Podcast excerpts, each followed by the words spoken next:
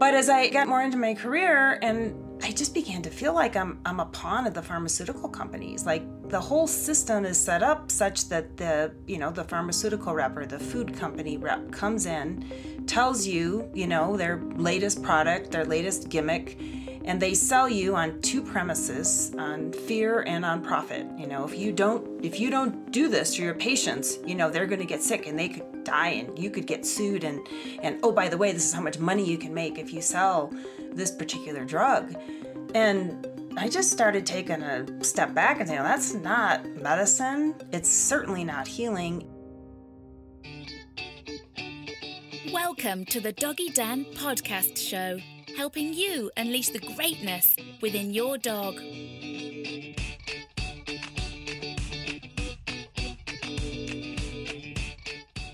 Hello and welcome everybody to another Doggy Dan podcast. And today I am, I always say this, but it's true. I'm super excited. I'm with Dr. Judy Jasek from Colorado. Judy, have, she received her formal education at Colorado State University uh, in zoology in 1984, and a Doctor of Veterinary Medicine degree in 1988. Following graduation, she started a career as a rural mixed animal practice in Pocatello, Idaho. Then she relocated to Salt Lake City. Uh, in Denver in 2001, she purchased the Bellevue Animal Clinic in Englewood in 2003 and began her journey into a more integrative approach to practice. And before selling this clinic in 2015, she learned the power in supporting the natural healing ability of the body and began a new practice philosophy. Dr. Judy Jasek, great to have you on the podcast today. No, thanks, Dan. So so happy to be here. Great to chat with you. Yeah, I feel like we've got a lot in common. Uh, you have two chihuahuas, I believe. Have you still got two chihuahuas? Yeah. Oh well, it's it's actually one now. I guess we need to change that. It's a. Oh, I know. I had one pass away in July, so we'll have to. Oh, I know the feeling. I I have so many blogs out there with saying I've got four dogs and I'm down to yeah. two. to change that. So beautiful to have you on the uh, podcast today, Judy. I'd like to hand over to you. I always like to hand straight over to you. Tell us a little bit about who you be, what you do, your passions. I know I'm going to really enjoy chatting to you today because I know um, a lot of what. Well, I think I know a lot of what you believe, but uh, I'll leave it to you. Tell us, tell us what you do, what you feel, your mission. Yeah. Yeah, so um, you know, I, I started out in medicine like all veterinarians do. We're all conventionally trained. We're all trained kind of the same way which basically conventional medicine is about symptom control where you know pet has a symptom. Say we have itchy skin or we have diarrhea or whatever shows up and we give a drug to suppress the symptom. And that's really what yeah. conventional medicine is. But what happens when you do that if you're just focused on the symptoms and you're not looking at whole body health um, there's more and more diseases are going to pop up on down the road because you're driving whatever is is perpetuating that whatever is going on with the body if you're not addressing the underlying cause um, it's going to show up again later on down the road as something more serious and one of the things i see a lot of is cancer patients and the cancer rate has just has gone up exponentially wow. in dogs and so as i got into my career you know i graduated in 1988 so i've been doing this several decades now. Um, I, yeah. You know, so when people ask me for, well, do you have evidence? Do you have a research study? I said, well, I have 35 years experience. And that, to me, is more valuable in a lot of cases than um, the research studies anyway. But as I as I got it more into my career and I just began to feel like I'm I'm a pawn of the pharmaceutical companies. Like the whole system is set up such that the you know the pharmaceutical rep or the food company rep comes in tells you, you know, their latest product, their latest gimmick, and they sell you on two premises, on fear and on profit. You know, if you don't if you don't do this to your patients, you know, they're going to get sick and they could die and you could get sued and and oh by the way, this is how much money you can make if you sell this particular drug. And I just started taking a step back and saying, well, that's not medicine. It's certainly not healing. And bottom line is our pets are just getting sicker. They're not getting better. All these advances in medicine that we're seeing Um, and some of the diagnostic advances are wonderful. Like I started practicing Yes. before we could do things like ultrasounds, echocardiograms, um, some of the surgical capabilities when that's warranted. Yes. Absolutely fantastic. But bottom line, pets are getting sicker. They're not they're not getting healthier. So so what needs to change and and I think because I was open to looking at alternatives, you know, I think when you open your mind, the universe brings in information and the resources that um, that you need or that you're looking for. So I had people come into my life that you know were feeding raw food, feeding natural diets. Um, you know, I started learning about homeopathy and herbal medicine and and you know there was it was a big learning curve because I don't just make you know my patients guinea pigs just to try stuff on them. I had to have a enough of a background in in these modalities before i was comfortable using them. But then ultimately i started to see them turn around. Just giving better nutrition makes a huge difference and stop poisoning the body with things like way too many vaccines. And i know that's something you want to get into here a little later. Um, we can talk about protocols, but I think pets are way, way over vaccinated and over medicated. And, you know, my basic philosophy has become that if you know I, I heard on a, another podcast I was I was listening to that that disease comes from two places that it's either you know deficiency or an excess and so if we have a deficient diet we're not supporting the body nutritionally and giving the body the things that it needs to be healthy and to heal um, or we're putting things in the body that are causing excessive inflammation and basically toxicity in the body we're we're going to have disease. So by supporting the body with appropriate nutrients and and giving the body the tools and the body knows how to heal. Like mother nature has it down. Like it's humans that screw stuff up really.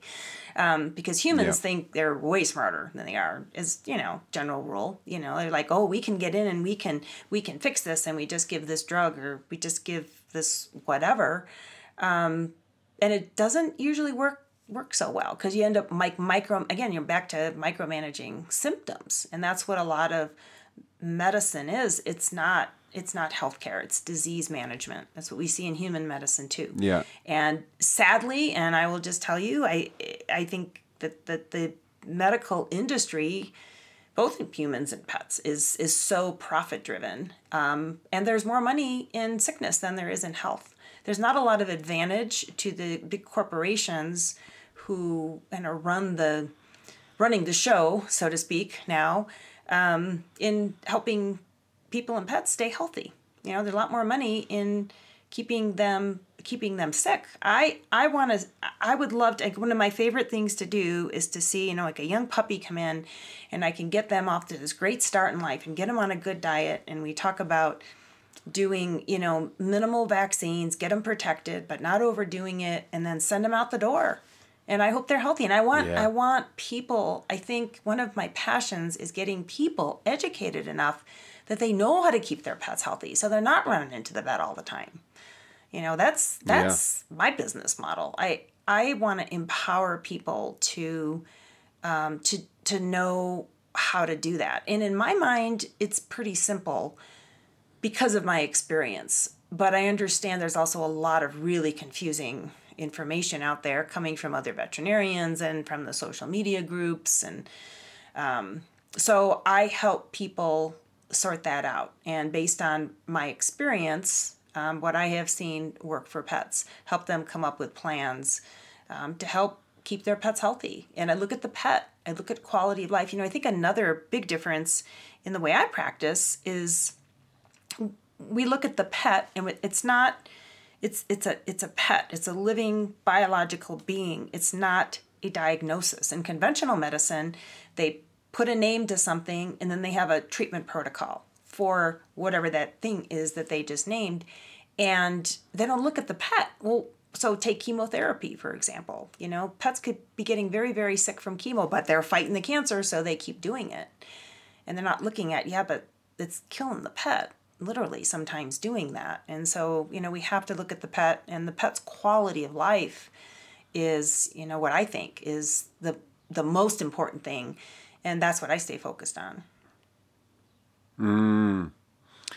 Wow.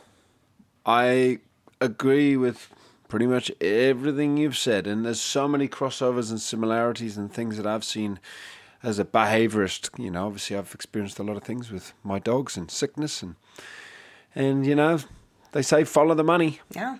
And when you follow the money, a lot of the time you go, wow. You know, one, one thing that struck me was just how much money there is in dog food. You know, people, well, over here, people are paying $150 a bag mm-hmm. and they get a bag a month. Well, that's 150 times times 12. We're talking almost $2,000. dollars mm-hmm. And when the dog lives over 10 years, that's over $20,000 they're going to pay on the dog mm-hmm. food. So if it ain't the right dog food, and you know, how many times have you heard this is the only dog food you ever need to feed your dog? And you know, some dry kibble biscuit, and that's the only thing you ever feed your dog. There was a a, a vet said to me, it's probably the worst thing you could ever do: feed them the exact same dry biscuit their entire life. Yeah, dogs are natural scavengers. Yeah. You know, they're really meant to get out and get variety and Mm. eat different different proteins and, you know, different ingredients in the diet. I think that's what they, you know, really thrive on. I think eating for a dog eating a dry food diet, it'd be like you or I eating a breakfast cereal. Like the same breakfast cereal. Yeah, every day, morning and night for our entire life. Yeah. Yeah. Exactly. I mean, this is where I get a little bit suspicious, if I'm honest, because I go, it can't be that hard to do a test and say, well, is dog is this dog better if it only eats one food its entire life? Really? Because then you've got another brand of dog food saying, well, this is the only food you ever need to feed your dog, and it's completely different. Then you have a third person saying this is the perfect food for your dog, and it's the only thing you ever need to. So they all make the same claim that it's the perfect food and the only food, and don't feed it anything else. It can't be that hard to go. Well, let's put a dog on a mixed mixed diet and see what happens. Right. Well, you know, the other thing is every dog is different. Like you, there is no Yeah. one size fits all anything. no. I mean, I can see, No. you know, ten dogs. Like I see so much itchy skin. I mean, there's just just so many dogs come in that have. It, Let's talk about itchy skin. It's something Okay. that really. It doesn't sound like a big thing, but I, I've had dogs with itchy skin, and it's horrible because you you look at this and you treat it with that, and you try this and you try that. What's what's your experience with itchy skin? Where where does that coming from? Is it the, I think a lot of it starts in the gut. I mean, I think a lot of health Mm. starts in the intestines and having, you know, a healthy microbiome. We talk about, you know, you hear a lot of, um, you know, press out there these days about a healthy microbiome for people and pets. But I think it goes way beyond, um, you know, throwing a probiotic at them, which I think have really mixed efficacy. Um, I think a lot of what goes on is dogs get a leaky gut. And this goes back to I, I think the the diets. So the kibble diets are about 50% uh, processed carbohydrates about 50% carbohydrate. And they're so highly processed and processed at such high temperatures that they're very inflammatory. So they actually damage the gut line, lining with through that inflammation they're also um, i don't know if it's the same down there in new zealand here in america the crops are heavily sprayed with glyphosate, which is also known Yes. as Roundup. And it's, you know, the fields, it's used in the fields to kill weeds, but it's also used as a desiccant prior to, to harvest, which means they spray it on to help the crops dry faster so they can get them to market faster. So it's it's a direct exposure and it's a known carcinogen. I, I think it, it's just so toxic and it's also been shown to cause leaky gut. So what leaky gut is is where the the junctions in between the cells lining the intestines, those junctions are not tight. They they cells spread apart and so molecules of food wherever the dog's eating get absorbed before they're completely broken down and they're foreign to the immune system. And I think that's a lot of what makes dogs itch. I start a lot with the the gut, and that of course starts with nutrition, but other things, herbs to to strengthen digestion. When I hear that a dog has, you know, kind of chronically loose stool, like more loose stool than we would expect, not just occasional, but kind of, mm. you know, pretty regular basis, or dogs that, you know, they vomit a lot in the morning. you know gonna hear that one a lot. They got this kind of irpiness um, that tells me we need to work on strengthening the digestion. And I start there, and then we kind of can work from there using herbs and other things to help support the, the skin. I think I think a lot of itchy skin is also um, the body trying to detoxify. I see young dogs. I just before I got on this call saw a ten month old dog, um, and this is really typical. Came from a rescue, has been itching. They, this gentleman has had the dog since the dog was I think ten or eleven weeks old. It's now ten months old, and has been itching the whole time. Well, when dogs come out of the rescue organizations, they have so many vaccines. They're, I mean, I think this is a vaccine injury because they're just vaccinated. And, you know, I know the rescues are, are very well intentioned, um, but they give a ton of vaccines to dogs. And I think. How many vaccines are you talking about? Well, typically here, so they will start a lot of times, you know, early. That's one of the things I think is a big mistake. They'll start vaccinating very early, like five or six weeks. Um, a lot of times while the dogs are still nursing. And so you have those maternal antibodies, which are the antibodies from the mother dog, if they're still nursing, um, that kind of disrupt the normal response to the vaccine. So they don't tend to respond really well to the vaccines to begin with. And then when you vaccinate that early, that you have this young developing immune system. And I mean, it's just the immune system's just starting to recognize its external world and it has to learn what's friend or foe. You know, what do I react to? What do I not react to? What's what's healthy, what's not healthy? And these vaccines, you know, I think a big part of the thing with vaccines, it's such an unnatural route of exposure. So for a dog to get pretty much any disease that we vaccinate against, it would be exposed to the nose or the mouth, some mucous membrane. The immune system recognizes it there and then starts to build its response. When we inject those antigens right into the body, the immune system really doesn't have a mechanism for processing those antigens. And you're injecting preservatives, um, you know, antibiotics. And this is basically because the puppy's too young. It hasn't developed its own immune system almost, is that? It's it's too it's too young, yeah. And in the case of like a rescue organization, you know, where they're um, they might not have these maternal antibodies on board, they might be orphaned, but they still have these really immature immune systems. I'm just thinking, I'm picturing the size of these five week old pups. I hope they get a, a tiny amount compared to the standard sized dogs, or are they all one? No, and I think they usually don't, unfortunately. One size fits all with a vaccine. Yeah. So they yeah. get that. I mean, that's where, you know, you give a fifty a fifty pound dog a vaccine, but if you're dealing with a five week old teeny little pup, weighing in at what? No. Five five pounds? Yeah five or that's like a that's a that's a big hit. It's a big hit. And and not only Whoa. Are, and they're not just getting one antigen. You know like a lot of these vaccines mm. have parvo distemper adenovirus parainfluenza. Yes there's a doggy coronavirus. Um, so they're getting all of these yeah. things. Um, leptospirosis in one of the highest reaction rates that i see. I don't i haven't given a lepto vaccine in years and i don't ever recommend it. I think the adverse effects are so much worse than any any risk of disease and you know the other thing that gets completely overlooked is that dogs they have an immune system. Yeah. And I I'm a firm believer if we support that immune system and keep the body healthy, they're going to be able to handle these, you know, disease exposures.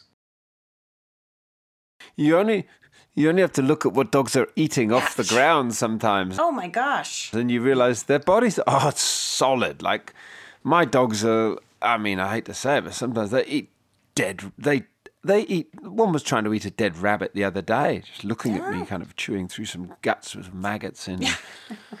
right. But he's fine. Nothing, nothing wrong. He just looks at me and smiles. And, yeah, right. That's what dogs are meant to eat. But don't feed like oh raw food because they might get you know, salmonella or some horrible bacterial infection. But yeah, they can go eat roadkill and they're perfectly fine. But you're worried about This thing was moving. This yeah. rabbit was moving, not because it was alive, but because it was full of maggots. Oh, Sorry so to disgusting. be descriptive, but we're talking the most rotten, rancid meat, and he's looking and licking his lips, going, "Look what I just found." Luckily, I've got a good, good drop it command and leave it, and Your dogs hopefully are well trained, being that you're a dog trainer. they're well trained. Especially when it comes to that stuff, they kind of. They wonder. I think they wondered whether I was going to take it back to the house and cook it up for dinner. Kind of. No, it's going in the bin. Sorry, guys, but this is not. yeah. yeah, that's great. Well, that's that's fascinating. So itchy skin. uh, So even with itchy skin, it's really it, a lot of it can come back to food in and, and what you're putting into your dogs. And um, Oh yeah. Yeah. Absolutely. Absolutely. I mean there can be some true allergies. I actually think I actually think true food allergies are quite rare. yeah, I think it's more of these this leaky gut thing because I see so many people that come in, they've done the allergy testing Yep. and turns out their dog's allergic to everything they're eating. So they're searching for what's the one protein I haven't fed yet, you know? So they're looking for squid or alligator or kangaroo or something. and like I think we're missing the point. I see it. It doesn't matter what protein they're putting in because of the the leaky gut. It's all causing Yeah, problems. Exactly. Yeah. Exactly. Yep. Exactly. We have to start with healing the gut. And obviously, if a dog reacts to a particular protein, you see a direct cause and effect. Um, then yeah, don't feed them that protein until we get the the digestion stronger.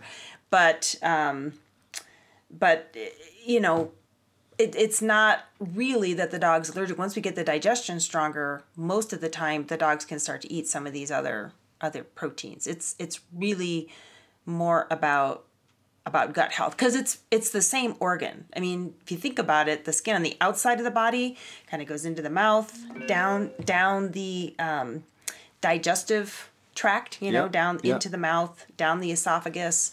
Um, it's it's the same organ. It's exposed to the external environment. So if we have inflamed skin, in, in my my point of view, we're also going to have an inflamed gut, and yeah, that's definitely where I would start. Fascinating. So, for people who are listening to this and are interested in the vaccine side of things, I don't want to go into it now, but where can people go to on your website or can they call you or what in terms of what you would recommend? How can they find out what, what sort of maybe some suggestions on what, what are the right vaccines or, or just read up more about it? Is there something on your website or?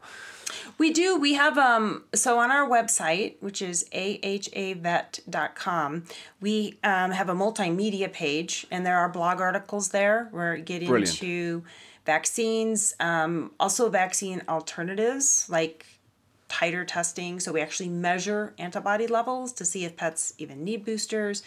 Um, I also use homeopathic nosodes, which is a more of an energetic way of protecting. I mean, homeopathy is kind of a whole big topic in and of itself, but it these do have proven efficacy. I know practitioners that have used nosodes in lieu of, of traditional vaccines, and they've been really, um, really, really effective. So there's information there, and then yeah, I mean, I do phone and Zoom appointments. Um, so I'm like happy to work with anybody, and you know, every case is a little different because they have different histories coming to me. I love to get dogs in that you know, if, if people are getting dogs from a breeder and they can ask the breeder to do no vaccines and I get them without any vaccines on board and then we can just do a real minimal um, protocol, um, those dogs just do fantastic because we just really get them off to a good, good, healthy start without all of this early, um, early inflammation. And, you know, another thing I want to just throw out there along the lines of early your young pet health and you know itchy skin and inflammation is don't spay or neuter early um, give them to at least a year it's just Okay. super important let that endocrine system develop um, normally let their skeletal system develop normally let them get along to where the um, the growth plates are closing because when you pull out those hormones too early, um, it completely disrupts normal development. And I think that's another cause for some of these things we see, including chronic itchy skin, because Wow. you're just you're disrupting the whole endocrine system. All of all the hormones in the body have have interrelated systems of operating and so the reproductive hormones are linked to the thyroid and the adrenals and normal development you know they've actually proven that growth plates in the legs stay open longer um, when they are spayed and neutered young And hear, you know, some of the rescues, they are spaying them at, and neutering at eight and 10 weeks and, and pumping them full of vaccines. And I'm like, oh my gosh, these poor dogs just don't even have a chance Yeah. for a good, healthy life. Um, so I just wanted to throw that out there because I think that's a really, really important thing for for pet health. Do not spay and neuter um, too early. leave it as long as you can. I mean, I'm a, I, I, I, st- I'm, as you can see, I struggle with this topic. Yeah, left you speechless, didn't it? I left me speechless. It doesn't happen very often. I, I often say to people, do it earlier or at least do it before eight months because I, from a behavioural point of view, I see what happens with a lot of the male dogs around eight months. They get so, you know, testy and kind of chest up and you put them in a doggy daycare and it all you know, all hell breaks loose quite often. Mm-hmm. So there's often that balance. So I'm not saying you're wrong any stretch of the imagination. I totally hear you, and sometimes it's a bit of, bit of a balance. Well, it's a case. It's always a case by case basis, you know. Because I will tell people that too. If you have behavioral issues, or you know, you need to put them in a in a daycare, and a lot of facilities won't take intact dogs.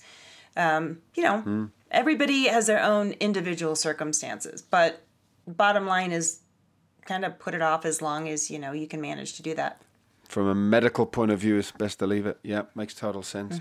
Just um, you touched on before about if people are wanting to read or find out more about um, the vaccines and stuff, that you, they could go to um, AHA vet, ahavet.com and um, under multi- multimedia. If you go there, guys, it's a beautiful website. I want, just wanted to say that, Judy. I love your website. Oh, thank you.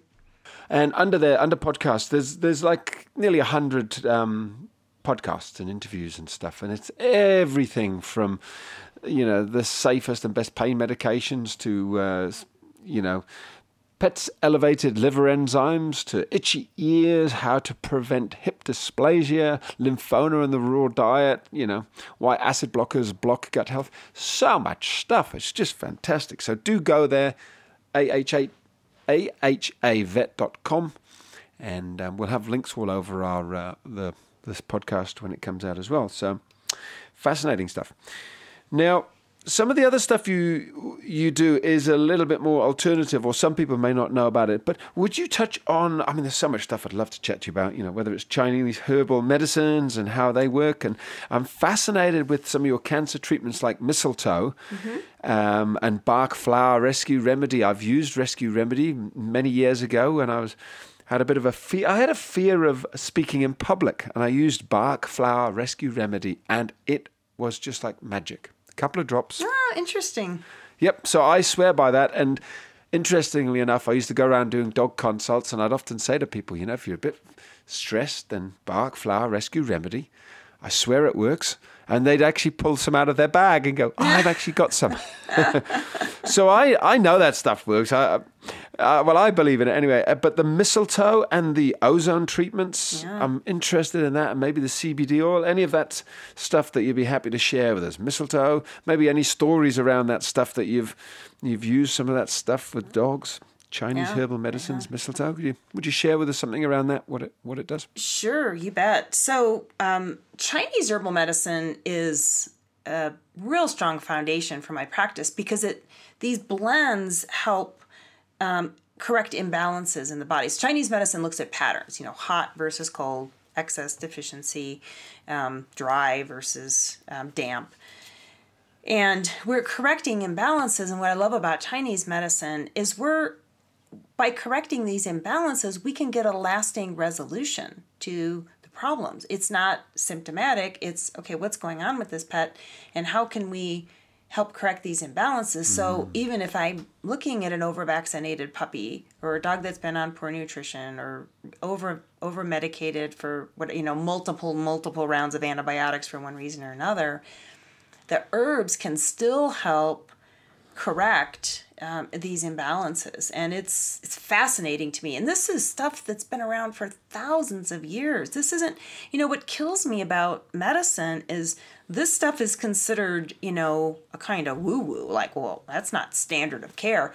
Standard of care is using the pharmaceutical that just got approved three months ago and was tested on a handful of dogs. Yep. you know that's supposed to be the standard of care. And it just is you know provides symptomatic relief until they pull it off the market because it's killing pets because that's what happens a lot so so I love herbal medicine. I'm always always learning about it.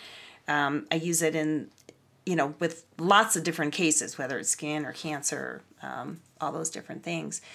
Um, specifically uh, to cancer, so mistletoe. Mistletoe is one of the newer things I've added into my practice, and um, actually had I, I learn a lot from my clients i, I think because i'm open-minded i get the people in that uh, that teach me things and i'll have clients come in and ask me about you know certain modalities and you know do you do this you know um, would you be willing to learn about it because i really want to do this on my pet and so a lot of times that's how I get into learning yeah. new things. I'm like, sure, I'll look into it. That sounds really cool. And, you know, so I don't do everything that people ask me about, but, you know, I'll, I'll I started researching the mistletoe when a client asked me about it. And on the human side, it's used extensively in other parts of the world. In in Europe, I know in Italy and some of the other countries over there, um, for cancer patients. It's almost like a routine standard um, for cancer patients, and it helps people with or without conventional treatment. So even people that are getting chemotherapy and they um, they tend to suffer less side effects and do better and have better success um, with the uh, with the treatments in doing mistletoe. And um, and then I find I, I always like to find a veterinarian that's using um, the, these treatments in real life. And and I found a veterinarian here in the states in Florida that's doing uh, using mistletoe in his practice. And I chatted with him to find out what his protocols were and his successes. And and um, I find it to be really effective, especially in slowing the growth of really aggressive tumors. I mean, nothing, there's no guarantee, you know, that we're going to have success with a cancer case, but I will say I have seen some cases, uh, especially aggressive regrowths. So, one of the most challenging things that we run into in treating cancer is, you know, uh, tumors get removed um, which I, I don't advocate for nearly as much as I used to because what I find is most of the time, especially if you have a very aggressive cancer, you take it off and it just grows right back. Mm. And when it grows back, it grows back with a vengeance. And mm. I, I do see pets that have had multiple surgeries, and every time that tumor is removed, it grows back um, more and more aggressively and is harder and harder and harder to treat. And I think part of that is in an effort to get good margins the surgeon disrupts the circulation and the lymphatic flow in the area, and, and the body's immune system can't get in there to help fight the tumor. Um, once it's once it's removed, well, this is one one scenario where I have seen um, mistletoe um, really really help. Um, I actually, you know, you asked about you know stories. I have one little case that I've been working with. Actually, I haven't I don't see him very much anymore. He kind of stabilized and then I don't it just doesn't come in too often anymore but um, this dog had a real aggressive tumor removed from his hind leg and um, came in and was just limping. I mean it was it started to regrow and he was really painful just super super painful. So we started doing ozone and introduced the mistletoe and that tumor not only did it shrink but his pain went away. I mean the dog just started you know walking almost normally barely limp and just doing really great. Tons of energy. His little, um, I think his little terrier, I think a little Jack Russell Terrier. She's like, could you give this dog? She actually said, could you give this dog a little less energy for a while because he's driving me crazy because the dog was was you know was feeling so good um, but it's you know it's amazing and i think it's it's a real interesting parallel that mistletoe is actually a parasitic plant you know it grows in the trees you know stuff you know we see it Christmas time and all that. Um, wow. And I think it's interesting that this parasitic plant is such a powerful cancer treatment.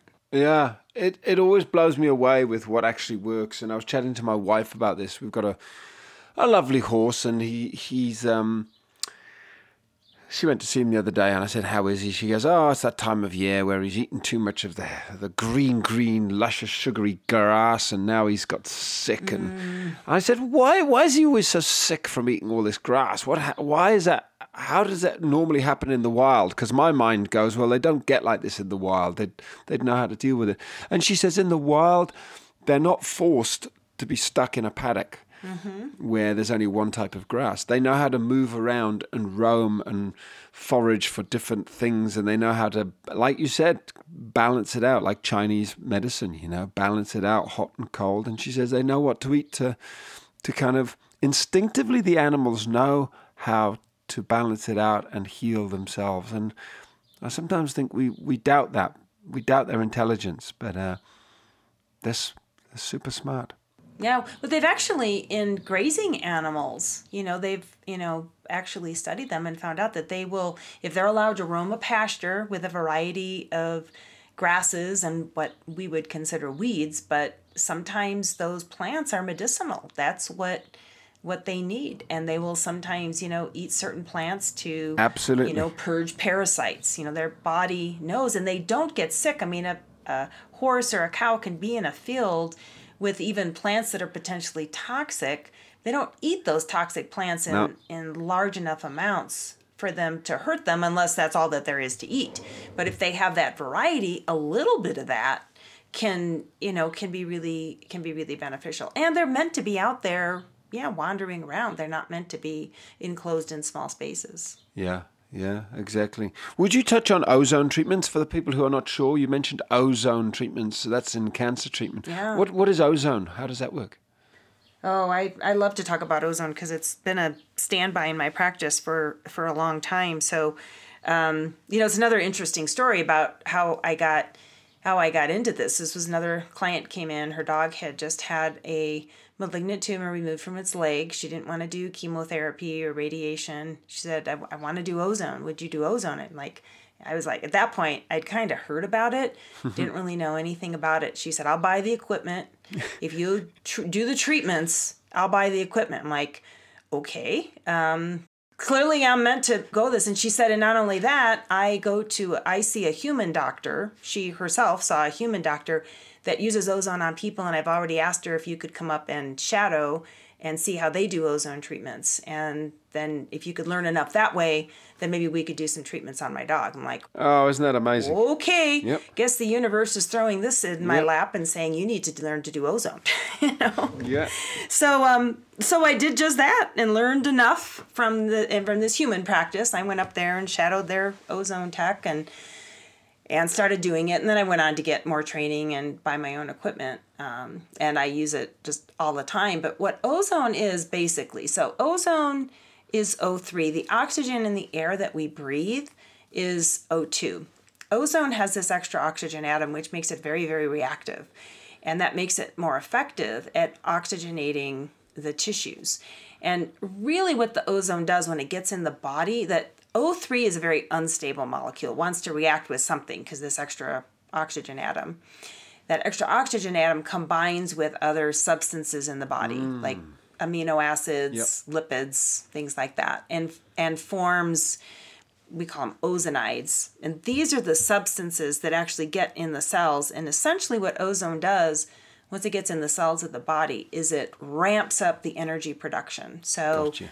anybody that has ever learned biology has probably heard about the Krebs cycle, which is how cells in the body produce energy. And there's a lot, this has been well worked out. I mean, I've been to whole weekend, um, you know, seminars on the physiology of how ozone works in the body. So it's not some woo-woo science. It's it's very well worked out how the ozone gets into the cells, ramps up the energy production, so the healthy cells get healthier.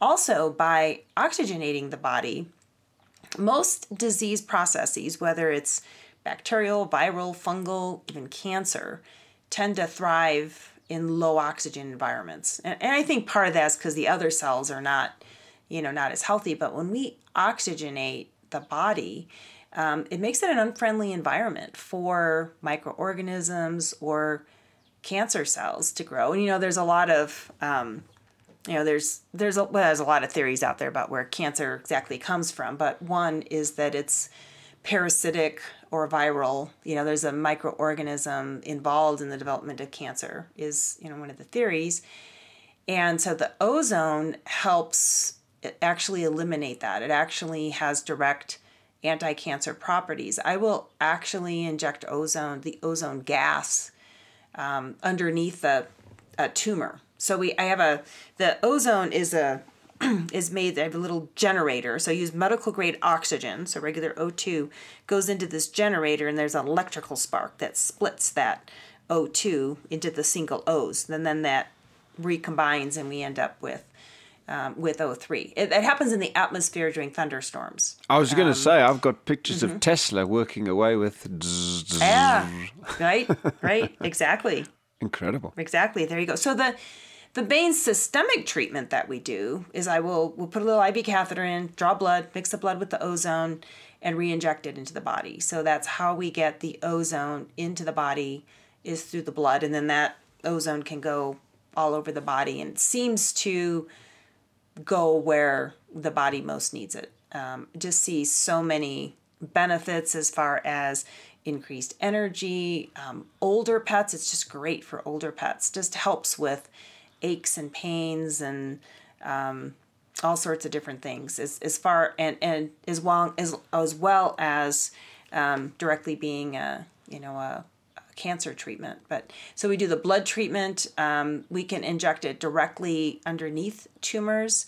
If you have an open wound you can do a bagging procedure where you actually put like say you've got a, a a wound on a on a leg that's not healing, you can we actually have limb bags that we can put the like a plastic bag up over the limb, let the o, put the ozone in the bag and just let that ozone saturate right into that wound and it will kill um, kill bacteria and support and support healing. It was actually used. It was used extensively in people prior to the you know takeover of big pharma um, World War One, um, they would use it in, in, soldiers to treat gangrene before they had antibiotics. Wow. Um, very effective. Um, if there's um, a lot of papers from the early 1900s um, that came out, and all the things they were using uh, to treat to treat people with ozone. I mean, tuberculosis and diabetes and uh, all all sorts of things, any kind of bacterial infections. I don't think there was a ton of cancer back then, um, but all of those diseases, and you know, it just got squashed because there's a lot of money selling, you know, selling drugs. So we can't have anything. there ain't much money in mistletoe. cheap and and and effective treatments you can't and the thing about ozone is it has to be generated on site yeah. so it can't be patented or or anything no well, this is the thing. Anything which seems to be able to be cheap or free or is natural and you can't patent it, it seems to be kind of boo-hooed and moved away. And yet, I, I've tested a number of things myself just from a, as a dog trainer, and I know it works. Mm-hmm.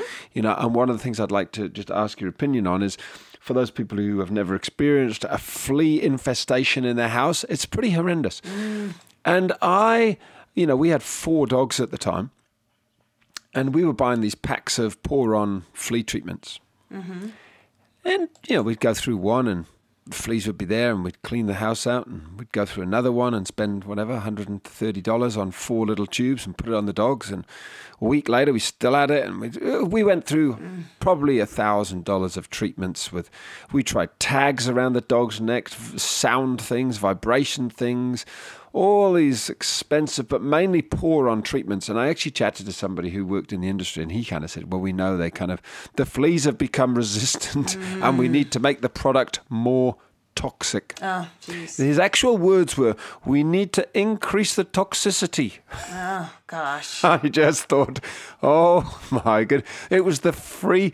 It was the it was the way he said it like oh that's just the term we use. That's just how we talk about it. Increasing the toxicity of the product that you're going to pour onto the back of your dog's neck so that it can soak into the, your dog's blood.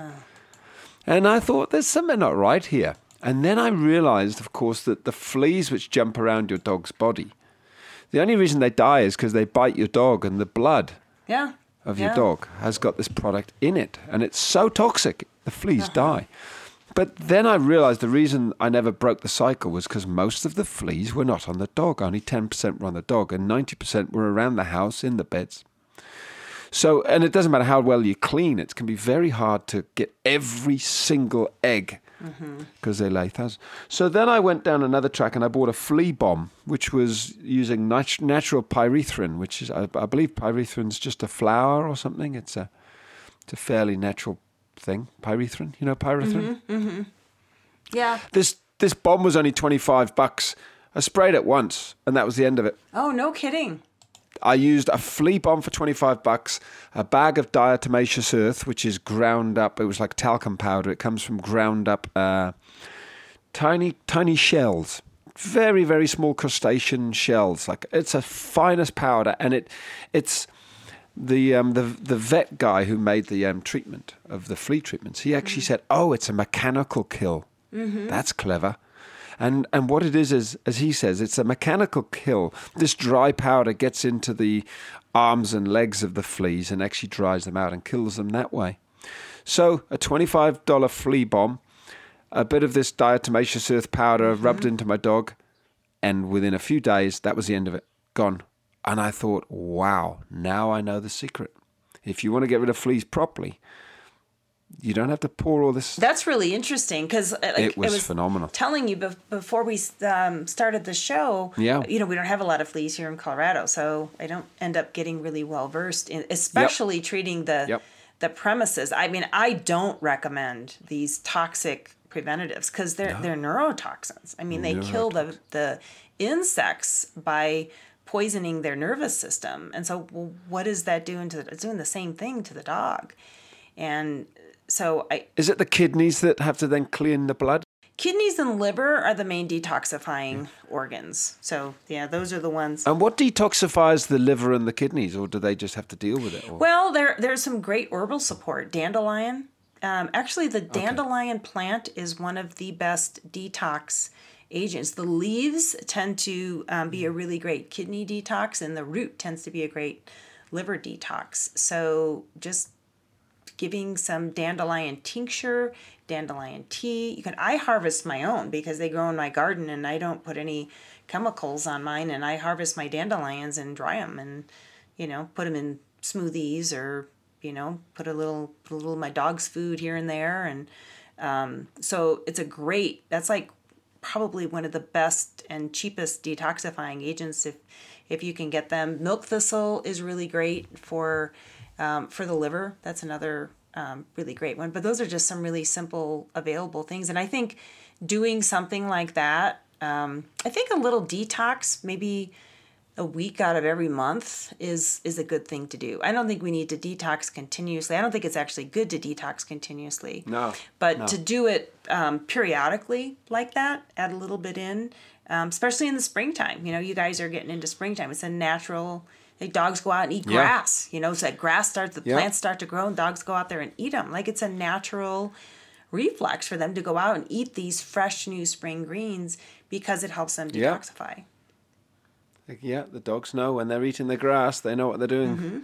So yeah, we've got our. It's it's uh, we're heading into spring here, so we've got two flea bombs, and I literally just let them off as a deterrent in spring, and we are guaranteed almost every time I've let off the flea bombs in spring, we never have a single flea case. It's just incredible. No, that's great to know. And I'd heard about the diatomaceous earth. Yep. But I haven't had too many people try it. Um, Yep, it, I can guarantee that works. Mm-hmm. Literally, it's you literally get handfuls of the stuff, and it's so cheap. oh yeah. You know, you get like a big kilogram or two kilogram bag, and you can stick your hands in and rub it under your dog's neck and under their armpits and around their back end and on the back of their neck. And you rub it in, and they give it a big shake, and there's a big puff of white smoke kind of thing. But it's just powder, and it just falls off. And over the day, by the end of the day, you can't even see it.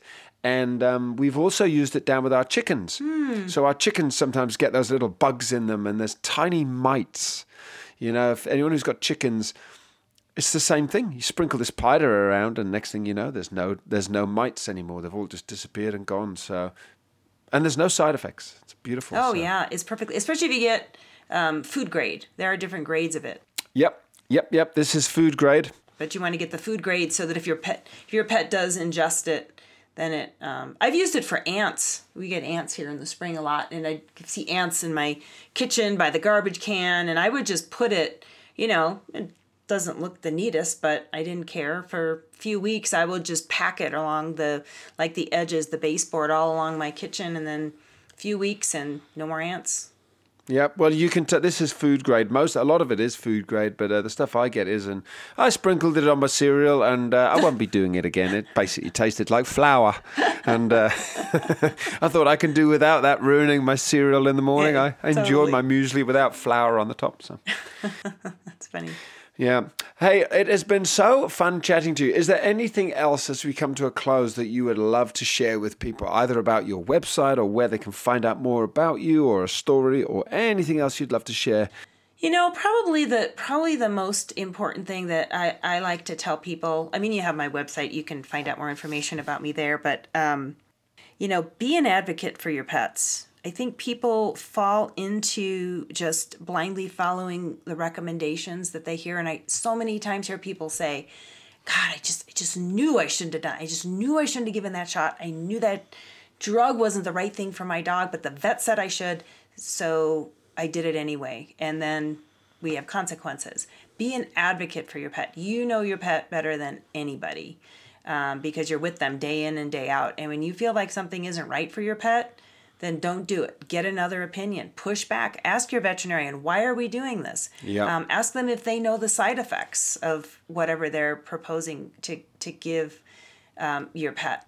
Um, be your pet's advocate. I think that's the most important thing. And, and speak up. Veterinarians are not gods. You know, people are afraid to question the vet. Like, ask questions. Ask why the why are they prescribing this medication you know why is this vaccine necessary what is my pet's actual risk of getting these diseases that you're recommending i vaccinate against you know you don't have to be mean about it but just ask some questions and and be your pet's advocate and and trust your gut when it comes to your pets because you're going to be right most of the time Trust your gut. Let's leave it with that. I love it. Trust your gut, Dr. Judy Jasek. Thank you for your time. It has been inspirational. Wonderful listening to you. If you want to find out more, it's ahavet.com, ahavet.com. So much, so many beautiful podcasts and blog posts and videos. Or go to my website, theonlinedogtrainer.com forward slash ahavet. And there you'll find all the links and the transcriptions and uh, everything you need there as well, and all the links back to, to Dr. Judy's website. Judy, thank you for being on the Doggy Dan podcast show today. oh my, my pleasure my pleasure dan great chatting with you Okay, so you've been listening to another edition of the Doggy Dan podcast show, where, as I say, within every dog is a good dog, and within every good dog is a great dog. Have a great day, and thanks for tuning in. Bye bye. You've been listening to another episode of the Doggy Dan podcast show, bringing you one step closer to creating harmony with your dog.